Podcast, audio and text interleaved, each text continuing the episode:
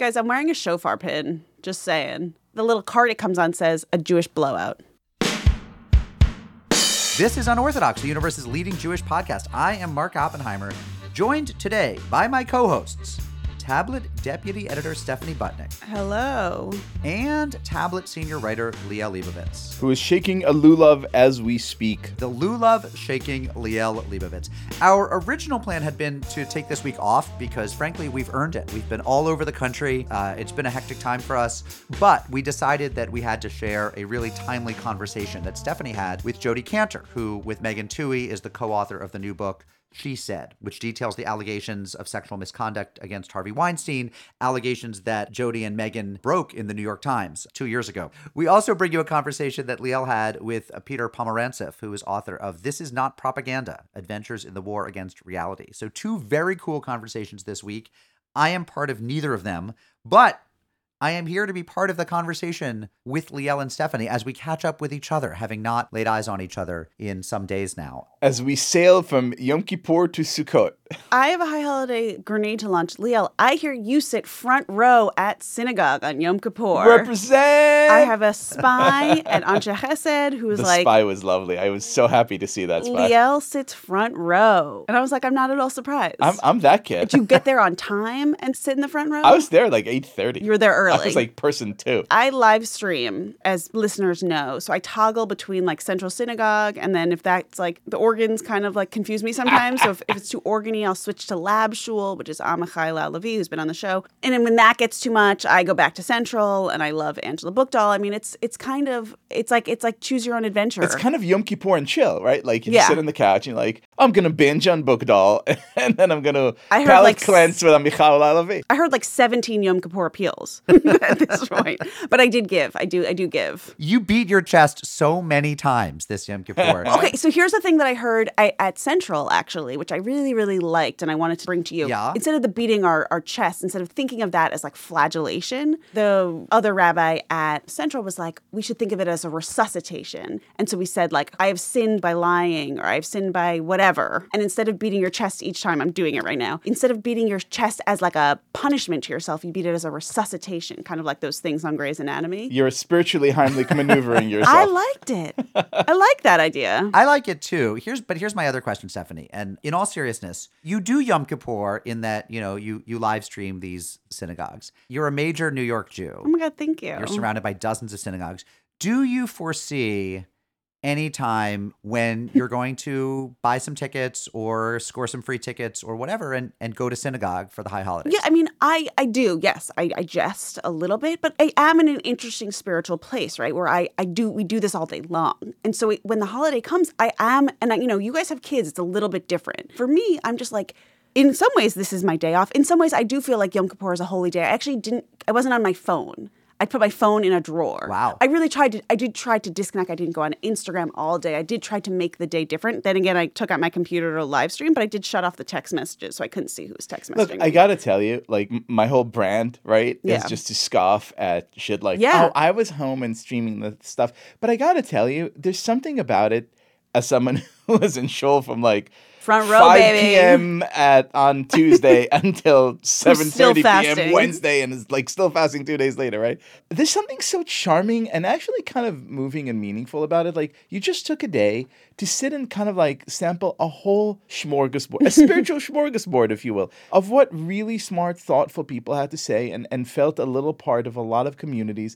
So yeah, I think there's I think there's a- there's a quantitative and qualitative difference. I think being there in person matters a lot and, and maybe one day you'll do it but i don't scoff at it at all i actually think it's kind of beautiful and moving and i, I, I wonder what this experience is like i'm curious to hear more about it. I mean, to me, it is a special day. Yes, I'm lying on my couch, but I mean, I was sitting up for a lot of it to, to do all the chest, the chest beating and the resuscitation. No, I mean, I it is a little bit of a cop out, right? Like, I, I, it's different when you stand in a synagogue, and it's different when you're, you know, you're there, you're hungry, you're in this sort of like you're taken to this other place, right? But just the fact of your fasting and your being among all these people, yes, you do lose that. You know, it's like a Peloton versus Soul Cycle class, you know, like you're doing it on your own. It's very, very spiritually different. But no, I mean, I don't know. I didn't mean it as a criticism. I was really just asking, like, is this, Yeah. you know, where, where do you see your practice going? I want more rabbis to be reaching out to me to be coming to their synagogue. I've long said, and I always get shot down when I brought this up, but to pull the curtain back a little bit, I've long said that given that, you know, my shul life and Liel's are, are relatively stable. I mean, Liel's made some changes, but he's he's happy where he is now, and I'm happy where I am now,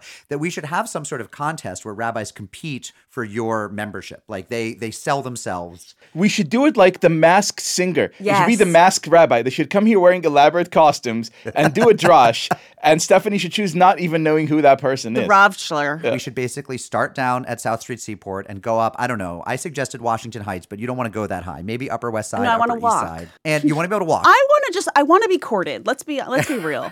Why is no one reaching out to me trying to get trying to save me? It is worth saying that you none of us got a single invitation from a rabbi anywhere on the island of Manhattan saying, "Do you need tickets?"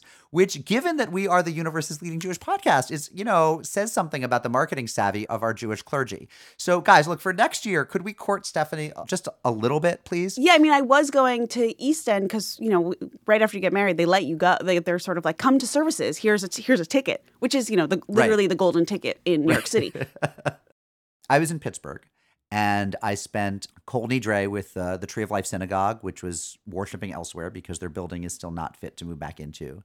And then the morning of, I went to Rodef Sholem on Fifth Avenue, which is my dad's and granddad's and great granddad's natal temple. when you said natal, I heard canadal. it was their canadal, their canadal temple.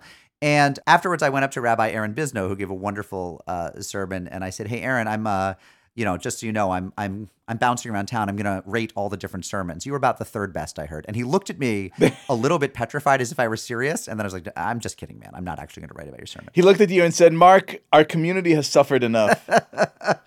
but it was it was a great sermon. It was great to be at, at Rodef. Uh, it was great to be in the actual like building where my dad was confirmed in 1958. Now, listen, the the thing is, one would like to think that news of the Jews takes a vacation during high holidays, just as we actual Jews take a vacation. But that ain't the truth. Uh, there's been a lot of news of the Jews, and I want the whole J Crew to know how I'm going to handle this, which is we're going to go from the fun to the very serious and then back to the fun again. We're going to do a seriousness sandwich. First of all, bagel truck burn. This happened in Indiana. A semi tractor transporting 38,000 pounds of frozen bagels caught fire on Interstate 65 Sunday night. A tragic situation that left the beloved breakfast food cooked beyond repair, especially given an inadequate amount of cream cheese on hand. Can I just say, this, I think, is the universe's revenge against everyone who completely erroneously defies the will of the Lord our God and has their bagel toasted. It If you ever have your bagel toasted, which you should never, ever, ever, ever, ever do, because a bagel should be fresh and delicious just as it is, just think of this truck and know that you're doing evil in the eyes of the Lord. the tractor driver was okay. We will say that, but the bagels were not. the bagels were not. Leo, I was just sort of wondering how does this fit into your grand theory that bagels are not Jewish foods anymore? I mean, the thousands of bagel, thousands of pounds of bagels burning to a crisp on interstate in of all states, Indiana. It's almost like a sign. I don't know. also in the sort of I'm going to put this in the trivial category, though it touches on bigger themes. Um, we talked about how Demi Lovato went to Israel and, and visited the Western Wall. Then she took to Twitter to apologize to her fans who were offended by her Israel visit, who felt that it was, you know, politically incorrect of her to to go. But then, if I'm not mistaken, Demi Lovato's mom, who I guess has her own Twitter account, took to Twitter to sell out her daughter and say, "Mom's not offended by the visit. My daughter might be offended, but I'm really psyched that I went." it was a free trip to Israel. Um, and remember, she went to see those kids. She went to the Shalva Center. I mean, it's unclear, I think, who paid for the trip, but people were like, how dare. I mean, look, any trip to Israel, unfortunately, by a celebrity, especially who one who's not Jewish, though I think she identifies as having Jewish roots somewhere, but, you know, people get mad about it. And it's just, it's frustrating and, annoying. by, And, so, and by people, you mean filthy anti Semites. So, yeah. But yeah, I mean, I think we should also stop getting so excited when celebrities go to Israel. That's a great point. Like we did it last, literally just in the episode that aired last week. We're like Demi Lovato went to Israel. She's sorry, not sorry. Like, and we played it up. But then, then the same thing happens on the other what, side. What do we care? Good for you. Yeah, okay, Go wherever you okay. want. It's What like do- she went to I care? Greece. Friends, and now, as I promised, we're going to go dark for a moment. On Yom Kippur itself, two people killed in an attack on a synagogue in Halle, Germany. The attackers didn't get into the synagogue, but ended up shooting two people outside it uh, who died. It seems like there was more than one attacker. One has been captured, uh, at least one they think is on the loose. There's a lot that's still not known. I found out about this while attending an afternoon panel at the Jewish Community Center in Pittsburgh, where there were audible gasps when, when Rabbi Ron Symons told the crowd most of whom, like me, had been off of their phones, off of social media, off of the news. I don't know. I mean, what, what does one even say? I had this weird thing where I, as I said, I wasn't on my phone, and I basically got Ben was like Germany, like what, and and sent me the link, and then I was like, well, now I'm on, the, now I'm online, um, just to, just to follow this story, and it's just horrific and heartbreaking, and um, it's weird. I also feel like it's not that like it's. I know people are covering it, but it doesn't feel like it's such a big deal. Maybe that's because it's you like in Europe. I, I don't know. It just doesn't seem like people are. It's only Jews. Who cares? And then just to put the sandwich back to, to end with a fun piece of, of leavened bread on the other side of the sandwich. Stephanie and Liel, what, what else do we want to go out with? A little fun news for the people? So this is not fun news, Mark. This is news of the divine will. This is uh, serious theological consideration.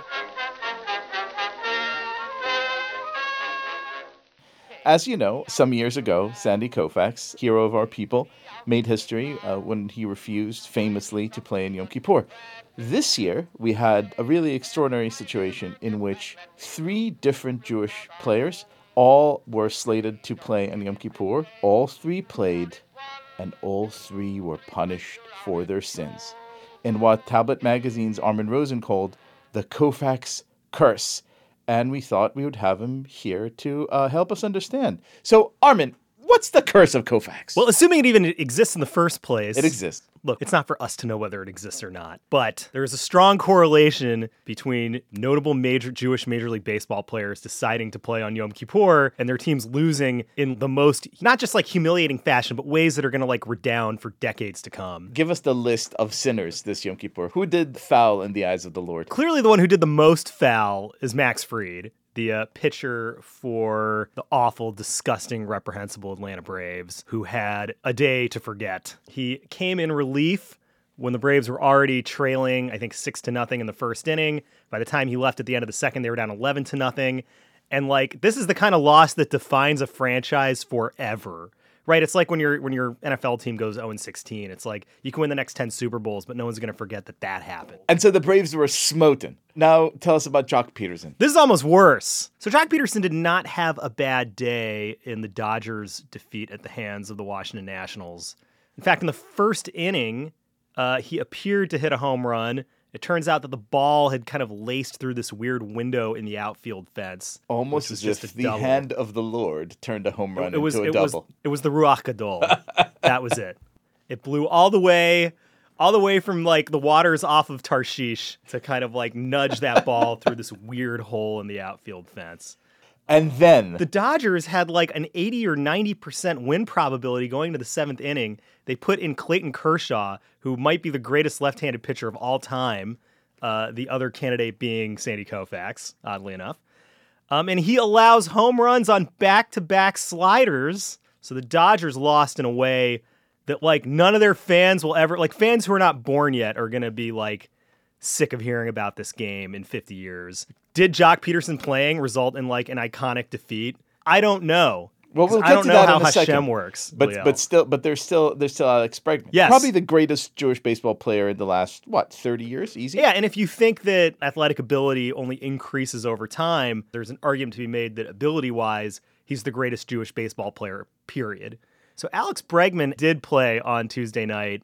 As Kol Nidre began, he was going one for four with a strikeout against the relief pitcher that the Tampa Bay Rays started to rescue their season. Um, and even with Justin Verlander starting for Houston, they lost four to one. I think you look at these three catastrophic flameouts, uh, at least one of them, or- or maybe two of them, of real historic proportions. And there's no way of not thinking about this as the good Lord saying to us that if you prioritize your career above your people, your religion, and your tradition, thou shalt be punished. That's true, but you could say that any Jewish player does that when they play on Shabbat or when they play on Yontif. And, and you could make an argument that Yom Kippur is so special and that this is kind of a way to communicate to Jews today and for all time that there are things more important than work. And, you know, it would have been great if Bregman had sat out. It would have been the sort of thing that would have been like a real legacy beyond anything he had done on the field. And it's it's kind of a shame in a way that that he didn't decide to, and all three of them didn't decide to do it. You know, on the other hand, this is a personal choice. Look, I I have no idea how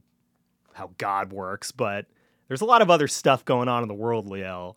The pettiness of God caring about baseball you know, is just uh, that alone is deeply kind of problematic to wrap one's mind around. And the Astros won the next day anyway, by the way. So Koufax, obviously, that was such a big deal, right? Because of the time it took place, the, the sort of status of Jews in the country. Then, do we need Koufaxes today? Like, is it actually important to see Jewish players sit out on Yom Kippur for, for young Jews everywhere? I think it is important not because Jews are like particularly imperiled in the United States today, but we're in sort of a culture where religion and community and all these other things might not be as automatic or as important as they were in the 60s, for instance. It shouldn't be a baseball player, right? I mean, right. I, I love baseball, but Americans don't care as much as they used to. I mean, really, it should be whoever replaces Tom Brady as the next Patriots quarterback, right? I mean, that's that's how it would matter. I mean, look, per, speaking from personal experience, Jeff Halpern, former captain of the Washington Capitals and a Jew, sat out a game, an early season game on Yom Kippur, and I believe he would sit out practice on Yom Kippur. And like,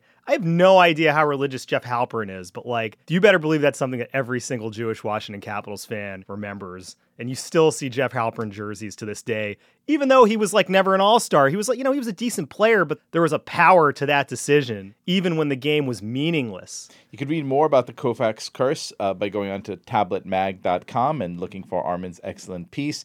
Armin, thank you very much, and uh, good luck to the Nats. Yep, we're doing it. Old ball game. All right. Well, that'll teach those baseball players a lesson. Uh, finally, in News of the Jews, it is our 200th episode. So, two things. First of all, we would like some emails or voicemails from people who have heard all 200 episodes. We would like some birthday wishes. What was your favorite episode? How have we changed since the beginning? What thoughts do you have for us on this this milestone, right? So, 914 570 4869. Give us your 200th episode thoughts. Now, we wanted to reach out to an expert in gematria, the Jewish art, the Kabbalistic art of using numerology, assigning letters numbers, so that, for example, the word Chai, Chet Yud, is 18, which is why Jews often give money in denominations of 18. We found Chaya Sima Konigsberg, who is an expert on gematria, and we have her on the phone. First of all, Dr. Kenigsberg, thank you so much for joining us. I, I, sort of heard from a mutual friend of ours that listening to us babbling on about gematria, we sort of maybe got some things a little bit wrong. Oh no, I don't think you got anything wrong. I just I thought I could provide your listeners just with some background about the idea of gematria and Jewish thought. Tell us. Yes, based on the idea that in the Torah, God created the world through speech. Um, in the story of creation, at each stage it says God said, "Let there be this, let there be that," and it was. So that's where the idea that there is a creative potency in the letters comes from. And then um, in the Midrash, in the Talmud, it talks about specific letters used in creation, and that's where this idea comes from that because there's also numeric value to the letters. So it's not just the semantic meaning of the words that God used, but actually the numeric value of those words as well. That not only brought the world initially into creation, but retained this creative power. Depending on how you combine the letters, you sort of create something different in reality. So this is like the original like Sudoku. I was just about to say that. Like, um, I hear that. I have to process that. we love numbers so much, we even named a book of the Bible after it. Right. There you go. So let me ask I'm you. always like, these are like all the like first Jewish accountants, Right. you know? Absolutely. so let me ask you this. Uh, we have now reached the, the milestone of our 200th episode. And so when we look at this number 200, what could Gematria tell us? So the number 200 is the value of the letter Resh. According to a midrashic work known as Otiot Rabbi Akiva, the letters of Rabbi Akiva, the letter Resh stands for the word Rosh, head at the time, the beginning, like we just celebrated Rosh Hashanah. Uh, Resh actually means head in Aramaic, just like Rosh means head in Hebrew. And who's the head? God existed before creation, will exist after creation. So, first of all, 200 represents the eternity of God.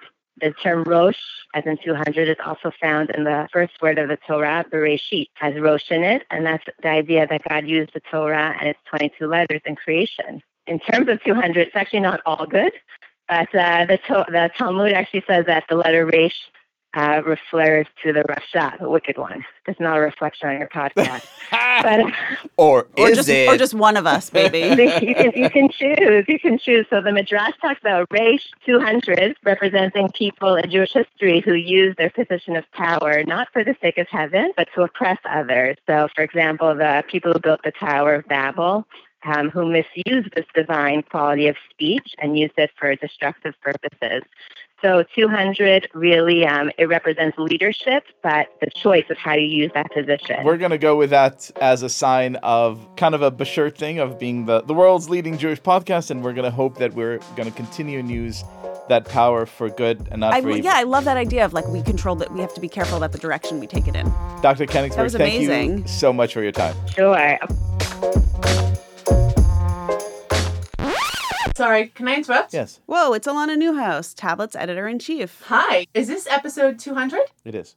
Episode 200. Mhm. Congratulations, guys. Yay! Right Thanks, around Alana. the new year. That's amazing. Do you know that um, 200 in Gematria? Uh, sorry, I know you're going to look at, you're going to start laughing at me. You know that we just had a Gematria expert on the line three minutes ago who gave us No, you don't 15 minutes on Wait a minute, wait a minute. So, did they tell you what 200 is? Go ahead. No, no, no. Did they? Well, they Uh, gave go us ahead. one one option. Do you want to hear my option? Regale. Yeah. Um, Ein Sof. What's that? Infinity. Well, actually, um, Ein Sof is in Kabbalah. It's the idea of God, but God outside of um, God in His essence, God outside of His creation in the world. Um, it also in Hebrew uh, means unending or eternal.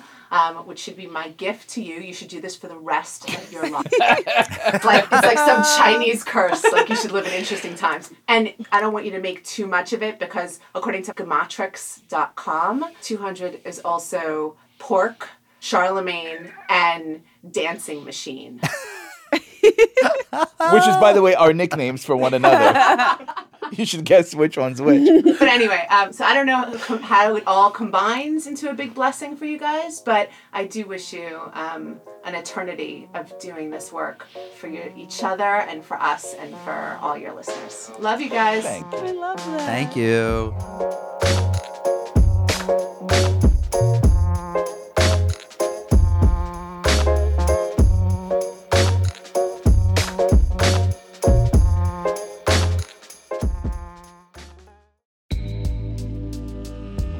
Broadway comes to the 14th Street Y on Tuesday, May 21st. Join us at 7 p.m. for a conversation with cast members from Prayer for the French Republic, the Tony Award nominated Best Play. Tony nominee Betsy Aidem and fellow cast members Francis Benhamou, Ethan Haberfield, and Ari Brand will take part in a lively discussion moderated by the New York Times' Mark Tracy. They'll talk about the play's themes of Jewish identity, French culture, and Zionism in times of rising anti Semitism. This event is part of 14Y's spring season of Jewish culture. As a Jewish community center, 14Y offers a variety of opportunities for people to discover, explore, and connect with Jewish life. Visit 14streety.org to learn more and purchase tickets to Broadway at 14Y.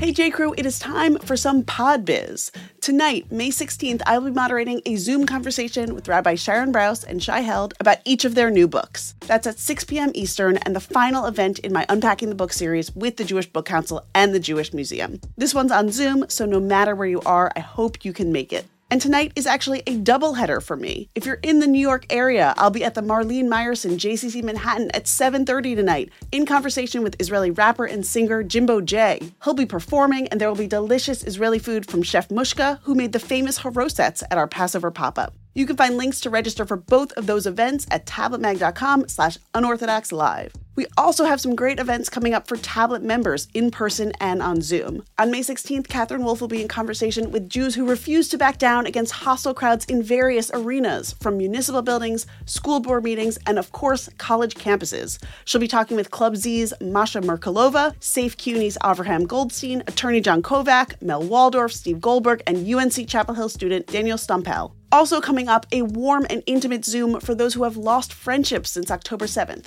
That's on May 21st and will be a great chance to connect and meet new people. And on May 30th, an in person tablet meetup in Washington, D.C., hosted by Tablet's executive editor Wayne Hoffman and Catherine Wolf. That'll be at Char Bar at 6 p.m. You can become a tablet member at tabletm.ag slash UO member and get more information about all of these events. Okay, back to the show.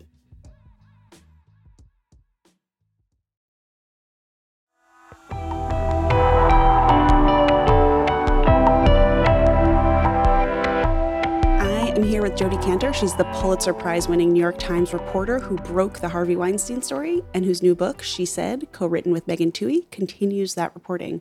Welcome, Jodi. Thank you so much. So let's pretend I have not read the news for the past two years.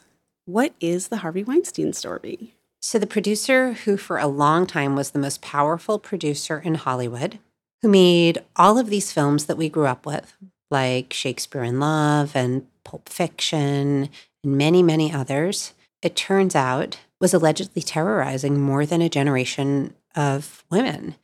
Um, he accumulated 40 years worth of allegations and nobody stopped him. So it turns out that behind this pop culture that we were all inhaling, behind the Academy Awards, behind the sort of entertainment industry as we knew it, it turns out that there are dozens and dozens and dozens of women with truly terrifying stories about Harvey Weinstein. Some of them involve physical violence, some of them involve sexual harassment, but what they, the common denominator is essentially him using work to terrorize women. These were actresses or former assistants who wanted jobs. They came into his orbit with their aspirations, their dreams, their ambitions. And according to them, he offered a terrible bargain, which is if you want to work, you have to, in some sense, submit to be sexually. So that's something we figured out in the summer of 2017. What we never could have anticipated is that after we published our story, it helped spark the Me Too movement going global. Me Too was started by an activist named Tarana Burke uh, around 2007. It was devoted to kind of compassion and healing for sexual assault survivors. But what we, I mean, truly what's been staggering, I think, for, for all of us, not just Megan and I, is that the Weinstein story became a kind of solvent for secrecy. And after we published, and after Ronan Farrow published his story, women from all walks of life, from all around the globe, came forward telling eerily similar stories. And it was like we were suddenly able to recognize a pattern and a history that we had never fully appreciated or seen. So, this book not just furthers your reporting, but shows readers what it was like behind the scenes as you got closer to the story, as you got leads, as there were setbacks, and as sort of threats and obstacles mounted. So, let's start from the beginning. You dedicate this book to your daughters. Why is that? So, the goal of the book is to take you behind the scenes, as you said. These events have come to mean so much to so many people. And we wanted to bring you to the forefront of these events. We wanted you on the phone with us uh, during the first hushed conversations with these actresses. We wanted you to meet the man, the man, by the way, not the woman, who was sort of the deep throat of the Weinstein investigation. We wanted you there with us. Here, actually, we're sitting here in the offices of the New York Times, and this is where we had our kind of final confrontations with Harvey Weinstein, which were very dramatic. You know, and in the book, we don't write about ourselves that personally. We, we write about the journalism. It's sort of a procedural about what it's like to put together an investigation like this. But there is, I guess, that hint in the dedication. Um, I have two kids. Megan has one. I have one tween, but Megan and I each also had very young kids at the start of this investigation. Uh, Megan came back from maternity leave to work on the Weinstein story, and my younger daughter was only a year and a half when we started. So, look, we were doing this work professionally, not personally, but it had such meaning. I mean, in, in a very universal way, I think that dedication represents what all parents want, which is to bring up your child in a world with dignity and safety. So, a lot of this book is about the women who helped you behind the scenes, who helped connect you to other women. And one of them uh, was Jill Kargman, who is a former guest on our show and a friend of the show. Can you tell us how she's involved in the story and how people like her really helped get you to the places you ended up? Among the many obstacles to nailing the Weinstein story is that Megan and I didn't know any actresses. We're, we're not entertainment reporters. This is not our field. The prior project I'd worked on before this was about Syrian refugees. And so early in the investigation, we're sitting in these offices saying, like, okay, how do I get Ashley Judd's phone number? How do I get Salma Hayek's phone number? And we felt very strongly that we couldn't go through their agents or their publicists because those people were kind of gatekeepers. So, getting those phone numbers became a kind of investigation unto itself. And we pulled it off in various ways. And one of them was through intermediaries. And there were people like Jill, who I, I'd known for a long time, who were better connected than we were in the world of entertainment and volunteered to make very discreet introductions. She connected me to Jenni Konner, who connected us to Gwyneth Paltrow who's half Jewish, by the way. Of course. uh, who really, to our surprise, became a huge help in this investigation and another kind of secret source. So let's talk about that. You you obviously talked to a lot of both actresses and former employees, um, and not all of them were willing to go on the record. And a lot of the book is, is sort of trying to coax those women to go on the record or find women who would go on the record, even though for a lot of them that meant breaking, you know, a settlement agreement that they had signed. So there's two very different women I'd like you to talk about and their decisions whether or not to participate and go on the record. Uh, Laura Madden and of course Gwyneth. So I'm glad you asked about Laura Madden and Gwyneth Paltrow because they're very different figures. People think of the Weinstein story as being all about famous actresses, but it's really not. It's also about former assistants. And that's part of the way we broke the story because it was so hard to get famous actresses to go on the record that the assistants, in a way, are the backbone of the story because as investigative reporters, there was more stuff you could report about the assistants. They worked inside the company, so more people knew. The fact that they were employees of Weinstein made it even more sort of textbook sexual harassment. There were memos, there were human resources records, there were other employees who had remembered what happened, whereas some of what happened with the actresses was very isolated. So Laura Madden was an assistant, and on the very first day she met Weinstein in the early 90s on a film shoot in Ireland, she was assigned to staff his hotel room. And that's what you did as an assistant when Weinstein was on the road. His hotel suite became kind of his office, and you had to work there all day. You were there to basically fulfill any need he had. And so she goes to this appointment, as she tells the story, filled with hope and ambition. And, you know, she's a relatively sheltered girl. She's grown up in the Irish countryside. She's very, she's very excited um, for this gig.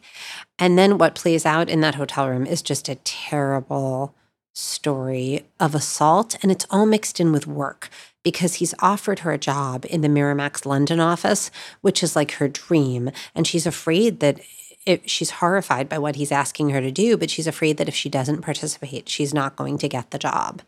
So, anyway, all these years later, we meet Laura Madden. And, you know, somebody once described this book as a kind of competition between the cowardice of Weinstein's enablers and the bravery of our sources.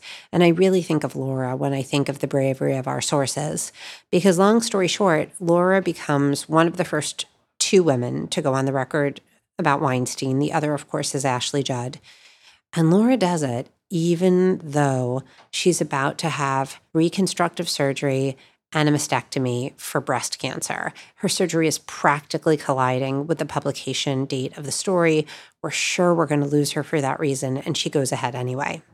Gwyneth Paltrow played a different role. She picked up the phone to us eh, very early on at a time when almost nobody in Hollywood was answering our calls. And the story she told us was really shocking, not because it's the worst Weinstein sexual assault account. It's not. It's an account of sexual harassment and then being threatened afterwards. But in part because it's her, because it caused us to say to ourselves, wait a second, if even Gwyneth Paltrow, his biggest star, has this kind of story at the very bedrock of her career with him, then who else was affected if if even she's not immune and also because of the threat he made to her which was a long story short she told brad pitt her boyfriend weinstein was very upset that she told pitt weinstein confronted paltrow over having told brad pitt and he threatened her. She was signed up for Emma, her first star making role, but they hadn't shot the movie yet. And she was really afraid she was going to lose that job. And that threat makes a story like this more consequential because there's work on the line. So, anyway, long story short, Paltrow really enlists herself in this investigation. She tries to help find other women in Hollywood who will talk. Weinstein is totally paranoid about whether she's speaking to us or not. He even shows up at a party at at her house at one point early and she's upstairs and she's terrified and she's texting and calling me from the bathroom and saying, What should I do? The first really hard part for Paltrow was the decision of whether to go on the record immediately or not. And we take readers through that decision. And she ends up going on the record for the second story, not the first. Even she is just very afraid this is going to turn into a kind of tabloid, trashy story that she's just.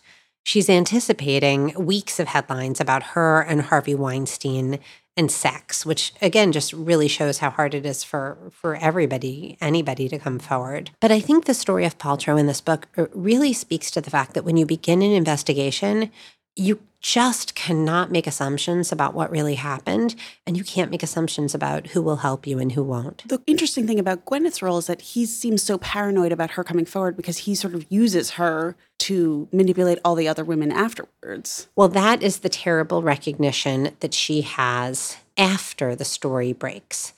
I mean, I have to tell you, like, part of the dynamic of information is that once you take something that was secret and you put it out in the world, you never know what else you're going to learn because other people are going to pop up with more information. And what happened, and we had sort of glimpses of this before the story broke, but it became much clearer afterwards, is after Gwyneth comes out and says, he sexually harassed me, he threatened me, and no, I, I never slept with him, all of these other Weinstein victims are like, what Weinstein said to me in the course of assaulting or harassing me was, Everybody does it. Gwyneth did it. Don't you want what she has? And so I'm hearing this. Uh, Gwyneth is hearing this. She actually spent part of the fall and winter of 2017 on the phone with some of these women who had experienced this. It was very, very painful to hear. So her most painful and difficult moment comes after the story breaks because she's realized that he's taken her name in vain. This appears to have been a kind of pyramid scheme in which he used her name and the things that people envy her for the you know the reputation the wealth the you know sort of image of a perfect life he appears to have weaponized that in his predation. I just want to be really clear weinstein denies all of this. So harvey weinstein is Jewish, and it, it sort of complicates the story for a lot of our audience who feel horror at what he did, and then the sense of shame and discomfort at knowing that he was Jewish. Unlike you know Bill Cosby, Bill O'Reilly, this this hits a little bit closer to home because know that like Shanda for the Goyim, this idea of like this this bad for the Jews. And I'm wondering, in what ways did the Jewishness of the story play out for you? Okay, so the first and most important thing to say is that I can sit here in the offices of the New York Times, where we've now devoted two years of reporting across the paper to this kind of behavior, and I can tell you it is completely universal. It's a problem in India. It's a problem in the African American community. It's a problem up and down the socioeconomic scale. It's a problem in basically every industry. Uh, the sort of power of Me Too is that we've recognized that this is pretty much a universal problem. It's very hard to find a sector of society that has not been affected by it. So I can tell you, based on a ton of reporting, that I don't think there's anything particularly Jewish about this kind of behavior. At the same time, I totally recognize that eh, this story is deeply uncomfortable for Jews, as is the Jeffrey Epstein story. I think in part because both stories fit the stereotype of like the avaricious, manipulative Jew with a lot of money and power who uses it to bad ends. And that's obviously very, very upsetting. You know, I get that that's upsetting, but it's not uncommon. I mean, look at the reaction in the Black community to the Cosby story. African Americans really struggled with that. Cosby was an African American hero. The whole point of Cosby is that he he had this wholesome image playing this great dad on television at a time when there were so many negative stereotypes about African Americans. And so to learn the truth about his sexual predation, it was just, I mean, it was devastating, I think, for a lot of us, and particularly devastating for African Americans. In terms of the Weinstein story, and this is true of the Epstein story as well, by the way, you know, part of what's weird is that some of the details of the story are Jewish. I mean, Weinstein used a team of Israeli private ex spies to try to dupe and manipulate me and other people, other reporters, and, and more importantly, sources, uh, women with stories of alleged predation. The link to Black Cube was made uh, in part by Ehud Barak, the Israeli ex prime minister. So that part of it is, I think, surreal for a lot of us. It, it certainly was for me. I mean, I'm a granddaughter of Holocaust survivors. I speak decent Hebrew. I've spent a lot of time in Israel. So finding out, first through Ronan Farrow's reporting, that these were the people trying to dupe and manipulate me, it was um, it was pretty surreal. It also plays into these like sort of horrible anti-Semitic tropes that like this ex-Mossad company following people and for all these nefarious ends. And I mean, Harvey himself is this like just grotesque caricature. You're almost it's like it's just all of the details just seem so horrific when you think of them in a Jewish context. Right. I mean, I think it's that it's fear that it's playing into a negative Jewish stereotype for sure. But something interesting was happening on the flip side, at least um, anecdotally. You know, people were saying to me they liked that you were Jewish, and that that, that if if he had to be Jewish, then so good that one of his slayers should also be Jewish. Was that a pressure that you felt in any way, or was that uh, expressed to you at all? You know, what I just really felt was the clear moral compass as a journalist, as a Jew, as a human being to pursue this story. For me, it was really pretty straightforward. Now, what was interesting is that some of our key sources were Jewish too. Amy Israel, who is the Hollywood executive and former Miramax executive, who gave me a really important tip on what turned out to be some very central stories of Weinstein predation. It, it's a story of Zelda Perkins and Rowena Chiu, two former assistants at the company, um, these stories involved a lot of cover up and some particularly egregious secret settlements that were used to silence these women. Amy Israel is the first one who sort of tipped me off to what she thought might have happened. And Amy is Jewish. And in fact, I think her mom started the preschool at my synagogue. So she was a complete stranger to me, but it turns out that, you know, we had this sort of connection and rapport. Um, the other person is Irwin Reiter. Irwin Reiter is more than anybody else the kind of deep throat of the Weinstein investigation.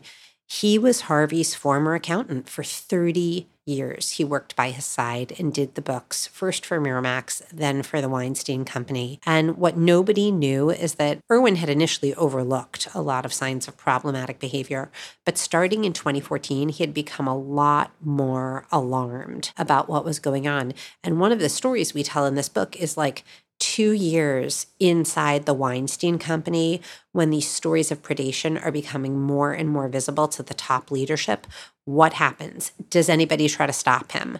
Is the company going to address this? How can a company become so complicit in predation?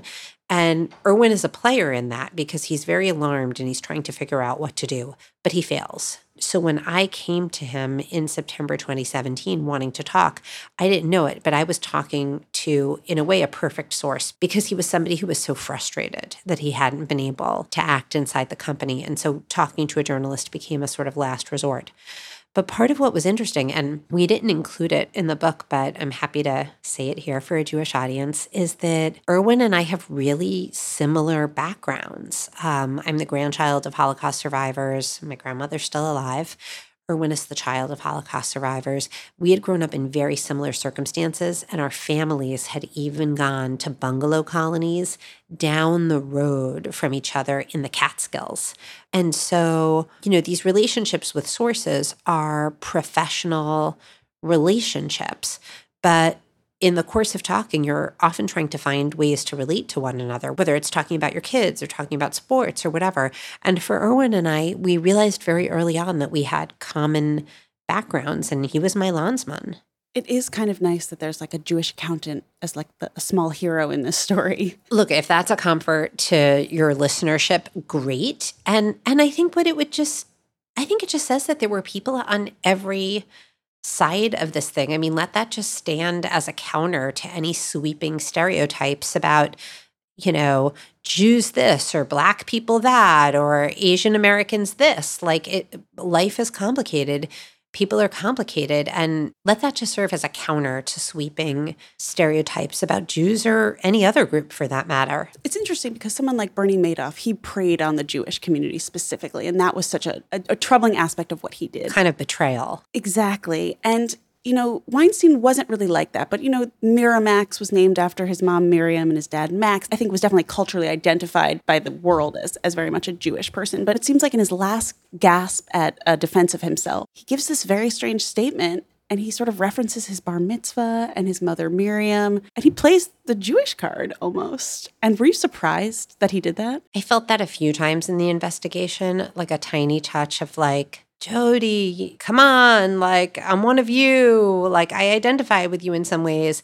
Even like in terms of he talked about it with the New York Times. He you can read in the book. I mean, the final confrontations with him were pretty dramatic, and he veered between threatening us and flattering us. And one of the ways he kept trying to flatter us is saying, essentially, like a version of, Do you know that I am the world's most loyal reader of the New York Times? It was a kind of like, We belong together. We're on the same side of this thing. I mean, I imagine that you're not vulnerable to that at all. Look, the trick to nailing the story was being immune to any kind of manipulation or spinning. Harvey Weinstein had a remarkable ability to create his own facts and to create his own reality. And our job was to stand firm against that in, in any way we could. And it was complicated because even as he was kind of fighting us at the end, we were actually trying to be really fair to him. So it's this balancing act of, on the one hand, resisting all intimidation and all spin, but on the other hand, truly trying to be fair and saying, you know, what is your side of the story? What kind of statement do you want to give to us about these allegations? So it's interesting. This book comes out right before the high holidays, and there are a lot of these ideas of reckoning and repentance that run through this story. Oh, I mean, these are such high holiday stories. And, and that's how they played out calendar wise. We published the first Weinstein story on October 5th. And it was right after Yom Kippur, because I remember that was a Thursday and Yom Kippur had been the prior weekend that year. And I had tried to go to synagogue. I am a synagogue member. I go to synagogue on Yom Kippur, but it was really hard for me that year because, I mean, we were in the throes of finishing the story. So I was working what felt like 24 hours a day. But also, it was really hard for me to think about my own repentance and what I had done wrong because it was so completely overshadowed by these allegations against Weinstein and the horror of them. And I remember trying to sit in synagogue, and it was difficult. And also, look, the liturgy on, on the high holidays is pretty patriarchal. You know, Avinu Malkeinu is a pretty, like, literally a male prayer. And it Normally, I'm fine with the traditional liturgy, but I sat in synagogue and it felt a little wrong. Like, where this prayer is so male, and on this Yom Kippur of all Yom Kippurs, what I really need is a sort of female driven voice about this. So, actually, now that I'm remembering, what I did is I pulled up the Barbra Streisand version of a Avinu Malkeinu on my phone, which, if you've never heard it, you have got to listen to it. It is such a knockout. And it's interesting because, of course, she's doing the traditional prayer, which is very male, but her voice is just, you know, this iconic female voice. And that year, that felt a little better than than listening in synagogue. So, the last section of the book features a group of women that you gather together at Gwyneth's house, actually, um, that includes Ashley Judd and Christine Blasey Ford, who testified at the Kavanaugh hearings, as well as Kim Lawson, a woman who fought McDonald's, where she worked, for better sexual harassment protocol. I'm curious what you learned about gathering these very different women and what they figured out about their shared experiences that united them. So, we were really nervous for this gathering because looking around that room was like a history of our reporting you know, three years, ranging from the allegations against Trump that Megan had reported in 2016 to these Weinstein victims who had been so central to our work, to Christine Blasey Ford, who was still in a pretty vulnerable situation at that point. It was just a couple of months after her testimony, and she was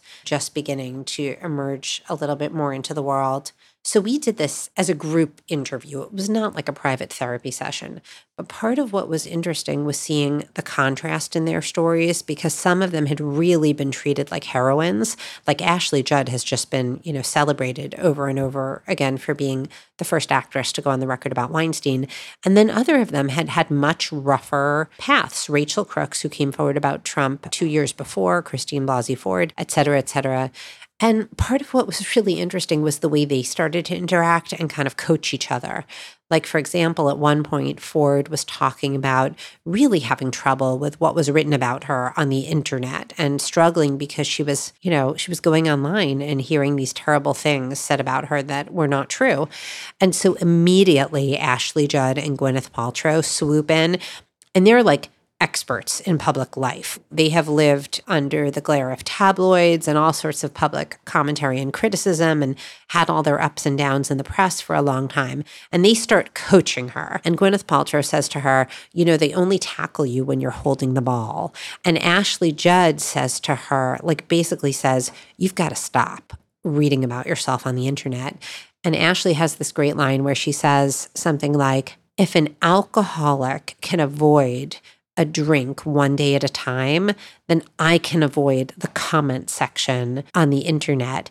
And Blasey Ford is like sort of fascinated to hear that these women they essentially don't read about themselves anymore because it's just too toxic. They're sort of the perfect people to coach you through this life changing experience. Right, which was so interesting because actresses have played a kind of unique role in this whole reckoning. And to me, that was sort of like their final contribution was to take what they had learned in the world of entertainment and use it to help other women. Can you leave us with something that our listeners can take with them into their lives in 5780 and beyond? You know, whether they've experienced some type of workplace harassment or harassment outside the workplace, whether they may have witnessed behavior like this in the workplace and are unsure of what to do about it. Can you what should we all be doing to fight this? Well, look, I mean, I'm not an activist. It's not my role to give advice, but what I can say as a reporter is that these stories matter. And that I think what the Weinstein story proves in particular is that facts and dogged reporting and the careful airing of very private, sensitive stories really can create change, even at this very fractious time, even at a time when everything feels stuck. You, you never know what kind of impact your story may have on other people. Jodi Kantor, thank you so much for talking with me and for all the work you've done. The book is She Said, and it's available wherever you purchase your reading material. Thank you. Thank you.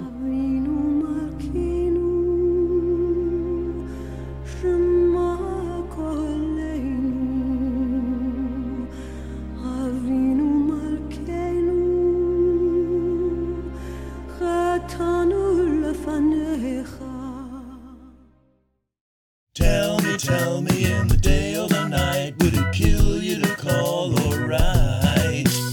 To the mailbox. First of all, thanks to all of you who called into our listener line with your ideas of Jewish hell. They keep coming. Apparently, that question really got to you guys, and you guys gave us so many terrific ones that we didn't have time to get on the air. Thank you so much for contributing to our newest Jewish Encyclopedia Omnibus episode last week with your ideas of Jewish hell.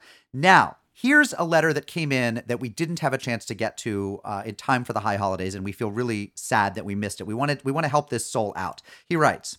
Hi, Unorthodox. I'm a Jew in a large city who grew up without much religious upbringing, mostly removed from the quite sizable Jewish community in the city. My family get together and eat on holidays when we can, but otherwise don't keep kosher or go to Shabbat or shul or observe in any other way.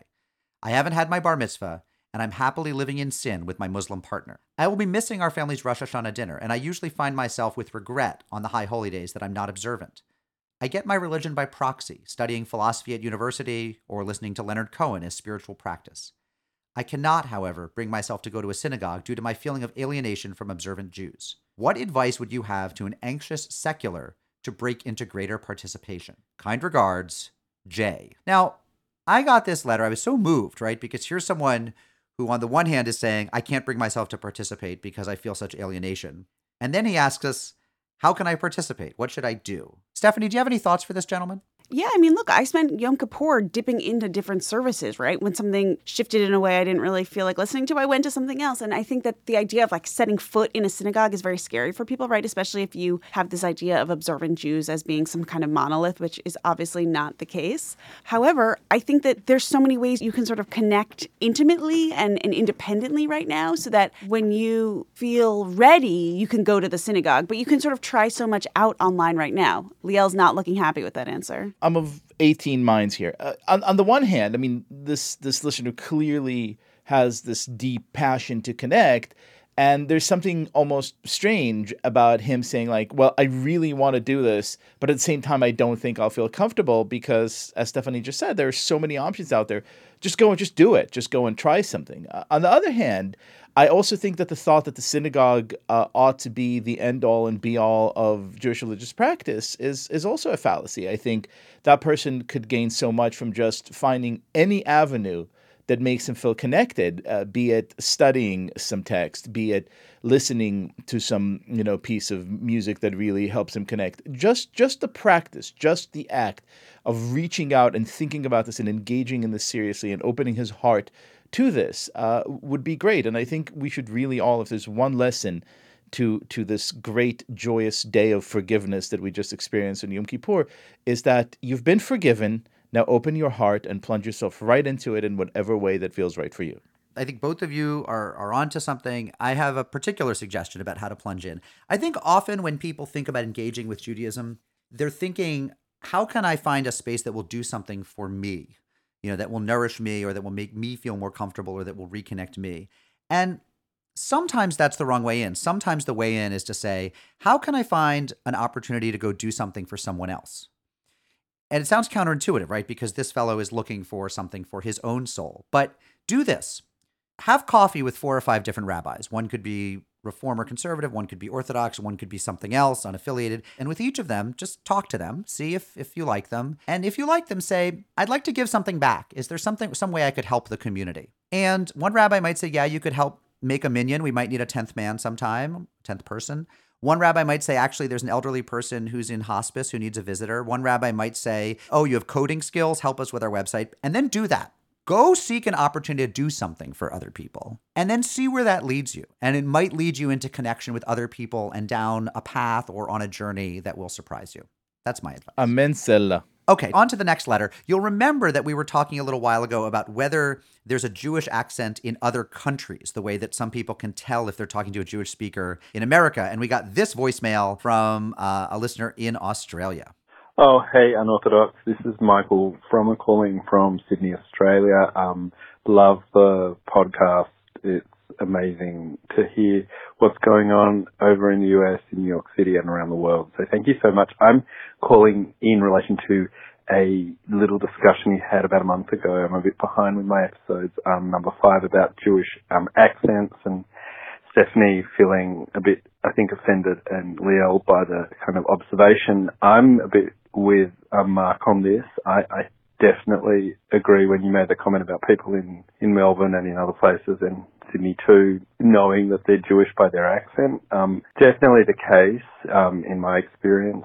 People who've grown up in more closed Jewish circles have a particular like inflection. So when they're talking, there's often, you know, inflecting and it's like a really interesting particularity of the like way people I think do. That was a very lame attempt at trying to recreate it. It's hard to do it on the spot, but totally recognize it. So I'm with you, Mark, probably somehow inherited, and I think I'm thinking about Ashkenazi Jews here in Sydney specifically. All right, now that was terrific, but you know what's even more terrific? Have a load of this voicemail that we got. Hey guys, this is Shay and Shava.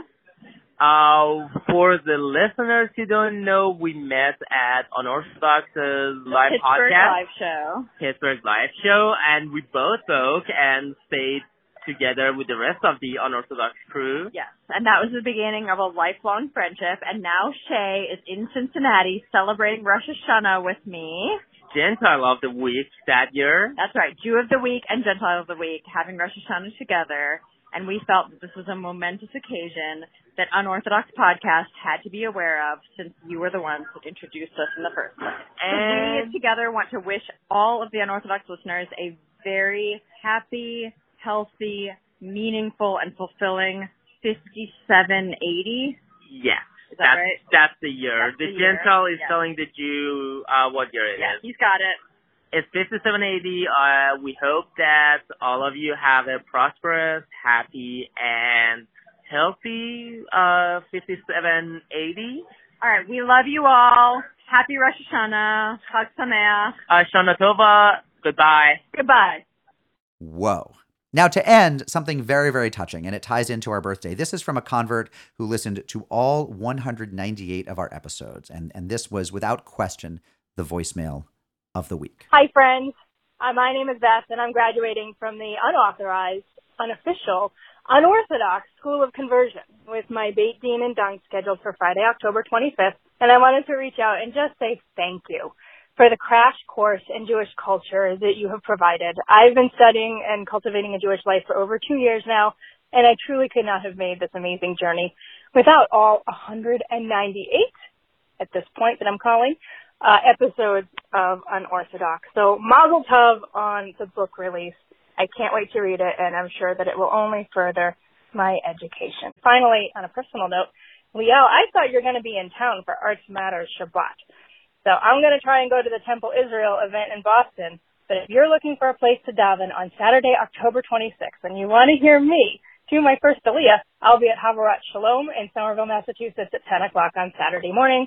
And there will be um, a wonderful, delicious kiddush. The salmon uh, will be amazing, I'm sure. And uh, the theme is Judaism, so you'll fit right in. Thanks again, guys, for all your help. And Mazel Tov to you. Welcome to the tribe.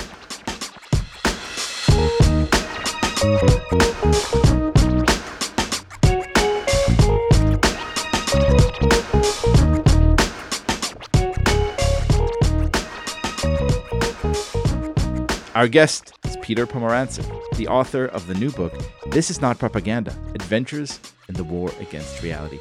Peter, can I tell you the thing about you? Are you comfortable with that? Not really, but go on. Both of your books are complete masterpieces. Both of them have this absolutely terrifying combination of being, at one and the same time, the most wildly depressing depictions of the worst tendencies of our, you know, moment in time. And yet at the same time being so incredibly entertaining and, and vivid and full of life and funny. Uh, so before we get to how you pull that off, tell us briefly what this book is about. I suppose essentially the book is a way to understand the deeper reasons. You know, this sounds very boring, but our current kind of like crisis in the information space, what some people call the post truth moment, disinformation, all the stuff that we talk about a lot. I'm going to use a very unpopular word that I don't use in the book, propaganda, which is clearly transformed. But it's an attempt to do so through stories and through actually family memoir. This book starts off as a family memoir telling my family story because my parents were in the thick of the great propaganda wars of the Cold War. And then I talk about my time today, sort of 40 years on, trying to negotiate today's propaganda wars and finding that the whole field has changed. You know, I really do hope the book feels like stories and characters and not just media theory, which are words that aren't interesting to everyone. If I may be so crude about it, the thesis is as follows. It used to be uh, way back in the prehistorical days of the 20th century, right, that we thought that the paradigm was censorship versus free speech. You're either the Soviets who try to suppress speech, or you're like the dissidents who try to have samizdat copies of some book going around. And then they say something really interesting happened. We live in an age now in which there's a torrent of information. And actually, it is just as easy, if not much easier, to control what you know, what you feel, what you believe, just by very, very, very shrewdly manipulating information. Is that more or less correct? Yeah, I mean, I, I, get another sort of step. So we basically had a formula in the 20th century about what constituted a democratic information space. So freedom of expression, pluralism, a kind of ethos that we all agreed that sort of impartiality and lack of bias and accuracy were good things. And kind of an idea of the free personality who reads and expresses themselves and, you know, listens to jazz and loves modern art and all these things kind of came together. And really, maybe perhaps the most important element the idea that power was scared of the truth. I mean, at the end of the day, the journalistic mission was, aha, I have found the truth, evil man. And the president kind of crumbles. And all those have gone, if not out the window, all those have taken a big battering.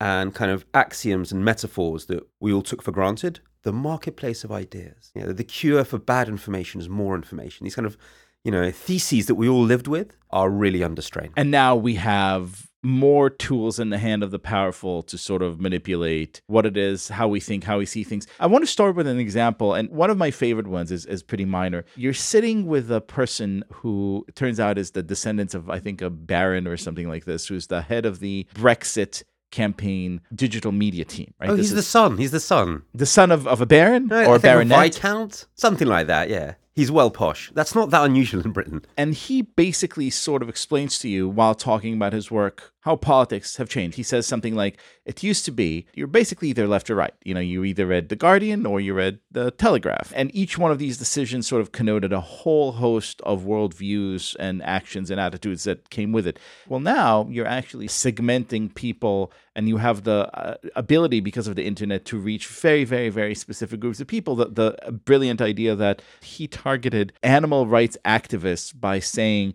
if you support staying in the EU, you're supporting approving of Spanish farmers raising bulls for bullfights, which is like this most kind of convoluted thing. And yet, that was his ability to basically take the population at large and, and cut it into a million little segments and therefore create these very weird and surprising coalitions that don't even feel like our traditional notion of a coalition. Well, they're, they're not coalitions. This is the thing. Uh, and I heard the same thing from people uh, across the world. The Trump campaign did something similar. And what you do is do very, very different targeting to very, very different causes. I think he talked about at least 70 different types in a population of 20 million. People who are against immigration and people who are really concerned about animal rights aren't necessarily the same types of people. They might even be the polar opposites.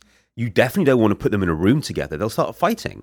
Quite the opposite. You're selling each of them that the solution to their little issue is the very vague enemy, the non people, the elite, the EU, and they're the problem. And you have to take back control from them, or etc. etc. The way populism, which I look at a lot in the book, appears to the spin doctor is a strategy. And it's a strategy that appears because the old ideas and categories that constituted parties and nations and political beliefs have disappeared. This kind of populism as a strategy is something that was already very apparent in Russia in the 1990s. So I talked to Putin's early spin doctors and how they already approached politics from a, a very similar vantage point. And the skill is to take these very, very different magnets, iron filings, and you take a magnet and they all coalesce around one little moment. But you've got to keep it vague. It has to be united around a feeling rather than an ideology. So take back control, make America great again, the many, not the few, raise Russia off its knees, which was Putin's great one. Um, it has to be very, very vague. You can't unite them around an ideology, which I'm very skeptical about when people say right wing populism, left wing populism. Genuine populism doesn't do right and left. Right. You're already, you've already lost if you're doing right it's and left. just it's just wrath, it's just anger, it's just hope. What is it? Certainly, the, in the examples we look at and that I look at in the book, it's all based around some form of anger. The theorists of populism say that's kind of embedded in, you know, embedded in our psychology. You have to have, you know, the skill of the propagandists to unite causes and feelings, identities and feelings. That's what you have to do. So if you haven't tapped into the emotion, forget it. we're, we're here talking about some of the attributes that are happening in every Western democracy that we're seeing here in the States and in England and, and elsewhere. But some of the examples are considerably darker than that. I want you to tell us the incredible story that you reported out of the Philippines. With the Philippines, one has to understand that during the Cold War, the Philippines was ruled by a military dictatorship. They had a secret police who censored speech. There was a tiny underground printing press called the Mosquito Press. Everybody that the state didn't like, whether they were liberal or whatever, was labeled a communist and had to face really quite spectacular forms of torture. So that all falls in 1988. You know, in a weird sort of 1989 in the fall of the Berlin Wall kind of actually was preempted by what happened in Manila, a huge people-powered revolution millions out on the streets. To get Ferdinand Marcos. To get Ferdinand Marcos out. Decades later, you have a new president who's literally rehabilitating Marcos, as in he's taking him out of the ground and reburied him as a mm. national hero. He's in cahoots with Marcos's family, who've remained very influential. And in a way, the effects of what he's doing can be very similar to the Marcos regime in the sense that he's going after opposition journalists and critics. And the people who can remember the Marcos year say, wow, you know, this feels like such an echo of that time. And yet the tactics are radically different because Marcos imposed censorship. While here, quite the opposite, Duterte's main modus operandi are cyber militias, online mobs, and troll farms. So I talked both to the people who create the troll campaigns and the victims of them. So for the victims, it's kind of surreal. I mean, suddenly online, you have these swarms of online accounts saying, you know, you're a spy, your criticism untrue, you're fake news. Sound, you know, the sort of stuff you get here. That changes the mood in the country. Journalists start walking down the streets, or you don't really have streets in Manila, through the malls and start people shouting at them, You're a traitor. Why are you criticizing our good president? You're saying even though we may dismiss it as sort of like, oh, it's just stuff people say online, man. It's just tweets, does it's not real life, it doesn't matter. You're saying that it, it seeps through to real life. It actually has purchase. So there it even ends in arrests. So it starts with that. That sort of makes defame someone, makes the critics be very vulnerable. And then they start doing the tax cases and stuff. The end effect is actually a real world action. But here's the difference. When critics of the government start saying, my God, we're under attack, we're under attack, this is a form of, you know, government pressure, you know, the government goes, no, it's not. These are just concerned citizens articulating their freedom of expression. You Democrats always fought for freedom of expression. Well, here it is. You know, it's not necessarily incitement to violence. It's not illegal, you know. And go and prove that we're connected to it. You know, so back in the old days, you knew like Marxist secret agents were clearly Marxist secret agents. Now it's like, you know, you can't even tell what's real or not. You know, these kind of like weird swarms of activity online. Can we defend ourselves against this? That's a very good question. I, I think I think we do need a regulatory breakthrough. Meaning what? Meaning social media now has strict rules to what can and cannot be shared. Taking down content is going to be very very hard for lots of reasons because the freedom of speech argument is actually very it's pretty coherent. You know, it's pretty solid. Disinformation is not illegal. Yeah? First Amendment is the right to lie. We're talking about normal people online. Yeah, we're not talking about publications or broadcasters. We're talking about what seems to be normal people online. So I think the focus has to be on regulating types of behavior.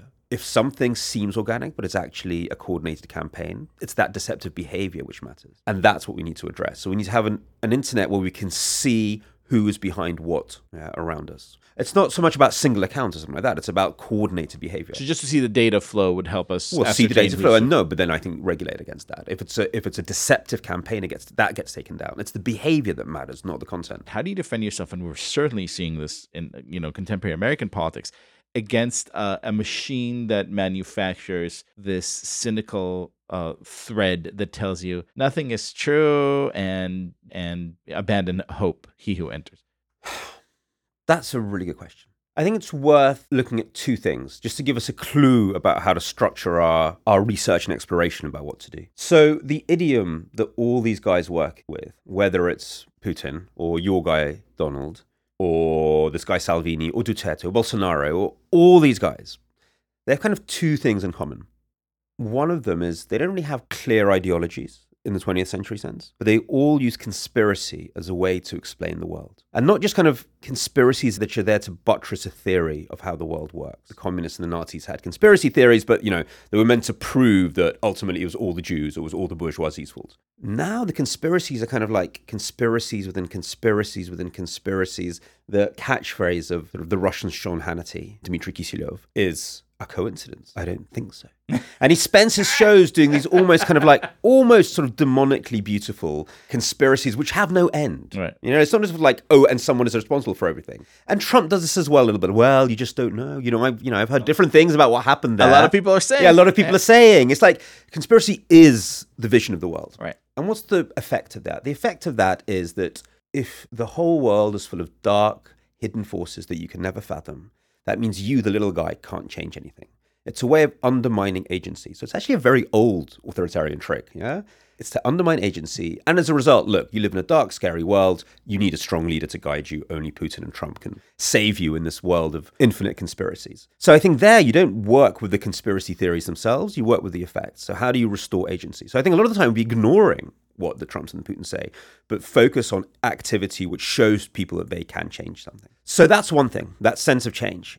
The other thing, what they all have in common, these guys, is none of them have a discourse about the future. They all wallow in these misty and often very warped, sometimes very nasty nostalgia of the past. Yeah. Yeah, well, it's not the past. It's nostalgia. Nostalgia isn't precise. Imagine. Well, yeah. I mean, it's it's bullshit, basically. I mean, it's not a real kind of you know founding yourself in the past and a real analysis of it. It's it's this kind of like stuff about making America great again or bringing Russia off its knees or what what on earth we're doing with Brexit. You know, it's that hmm. stuff. And that's very very interesting because the main point is they have no ideas of the future, no ideas of progress. Yeah?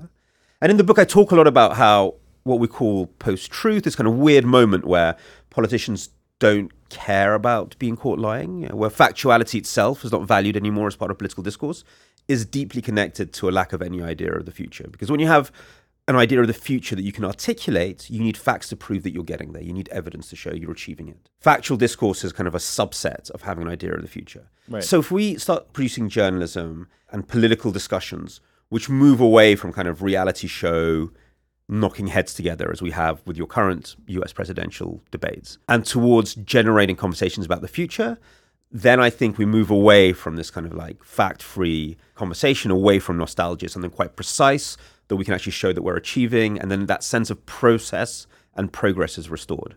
So I think those are the key things that I would look at agency and an idea of the future, which is easy to say, but you know, I'm not talking about great political philosophy doing this. I'm talking about sort of like journalism and public discourse doing this. Since this is the stuff you report on, since this is the world that you've chosen for some reason to immerse yourself in, I want to know how you personally cope with it. Give us sort of like good life advice on, on how to keep human amidst all this grimness. Firstly, the, my book is full of people who, who are fighting in this space, who do much more than I do, and you get inspired by them. You know, however bad we think it is, you know, in 2019, it was a lot harsher in uh, 1976 Kiev. So, so I hear. But it is true. Like when you certainly when I covered the Syria stuff, it's soul destroying, and I only covered it for a couple of months. And the people who work on it all the time, I actually don't know how they get through the sense of hopelessness. Uh, I talked to a lot of humanitarian workers um, who covered Syria, and they did everything. You know, they're filing reports for, for the Red Cross, for Médecins Sans Frontières. They're going to the UN. You know, they're showing them Samantha Power. Nothing changes. Uh, so they're, how they get through I don't know. But also in the book, I do talk a lot of people who fight, who fight back, and they're inspiring. So there's this guy in Mexico I talk to. There's Srdja Popovic, who's a kind of like um, never say die revolutionary. There's Maria Ressa and Glenda Gloria in the Philippines. All these people are inspirations. They're amazing, and and you walk away from them kind of just like humbled and inspired. But that, so that's that's the kind of the nice excu- that's the nice line. I'm surrounded by people who are full of strength, but but deep down, I, I think what saves me is is the fact that I'm actually sort of an Eastern European Jew. I was still born in Kiev, and I guess I'm just imbued with this sense that meh, you know, they're not putting us in cattle trucks. Right. So when a lot of my lovely middle class liberal friends in London had kind of protracted nervous breakdowns after Brexit because they'd never seen the world they knew and the assumptions they had turned around. They'd grown up as part of the EU, that's what we were, and suddenly they weren't, and just the ground gave way beneath their feet. Having lived a lot in Eastern Europe, both as an adult, but also being imbued you've seen with that. but. Yeah, it, it, you know, everything is constantly turned upside down. The world collapsing. That means it's Wednesday. It's yeah, fine, exactly. yeah. So you learn you learn that great kind of like deeply kind of like mystical sort of Ukrainian shrug, um, which is very helpful. Peter Pomerantsev, thank you so so much. Thank you.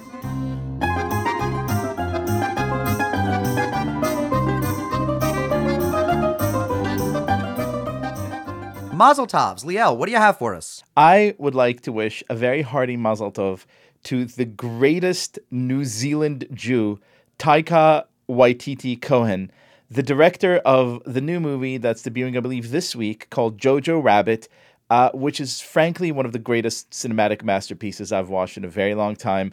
It's about a, a young German boy whose imaginary friend is Hitler. It is way funnier and way more profound and way more touching than I had ever imagined it could be, and you should go see it If you like Moana, you have Taika to thank. half Maori, half Jewish, just like he should be. From New Zealand to Kurdistan, my Mazel Tov is for the Kurds, for being friends of the United States, friends of democracy, friends of Israel, friends of the Jews, uh, friends of the Armenians, to whom some of their leaders have apologized for participation a century ago in the Armenian genocide. The Kurds are this terrific people whom we sell out time and again. They fight alongside us, and then we abandon them, as it seems our government once again uh, is doing, allowing Turkey to murder them. It's among the worst things that the current administration has done, but I'd like to focus just on the greatness of the Kurds. Mazel Tov. Stephanie? I have a shout out to my mother in law, Wendy Cohen. She has been hosting Breakfast every year since Ben and Sarah were kids. And I went there this year. Oh, and I've was, heard about those breakfasts. It was great. It was so fun. And Those then I are brought, famous. Yes, I brought all the leftovers in for our colleagues here at Tablet and the literary agency we share an office with. Those could feed half of New Jersey. I sent an email out to the office saying breakfast leftovers in the kitchen. I went to a meeting, came back, and they were all gone. so thanks to Bagels for You in Livingston, New Jersey, uh, for that great diet tuna, and thanks to Wendy. Mazel Tov, Wendy Cohen. Love you, Wendy. Unorthodox brought to you by Tablet Magazine on the web at tabletmag.com. Send us your thoughts at unorthodox at tabletmag.com or call them in. That's even better. Try to keep your voicemails between 30 and 90 seconds. We're at 914 570 4869. Subscribe to our newsletter at bit.ly slash unorthodox podcast. Get swag. That is unorthodox branded gear, t shirts, onesies, mugs, all that stuff. at bit.ly slash unorthoshirt. We often come to you live, and we like to take your advertisements. So to book us or to advertise with us, email producer Josh Kross, Kross with a K, jkross at talent9.com. Follow us on Instagram at Unorthodox Podcast, on Twitter at unorthodox underscore pod. Could you rate us on iTunes? That actually does a lot to drive people to our show. The algorithm really listens to five star ratings. Join our Facebook group. Our show is produced by Josh Kross. Our associate producer is Sarah Fredman Ader. Our artwork is by Esther Werdiger. Our social media mashgiach is Elazar Abrams. And our theme music is by Golem, online at golemrocks.com. Our mailbox theme is by Steve Barton.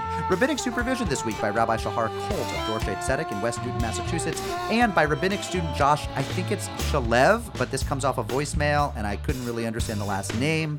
Anyway, future Rabbi Josh is at Hebrew College.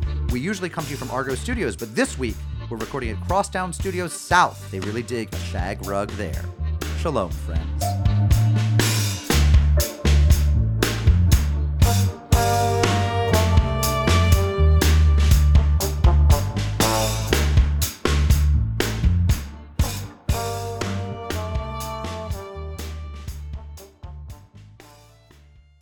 I cannot find the rendition of the B'Rosh Hashanah song that I grew up with anywhere on the internet.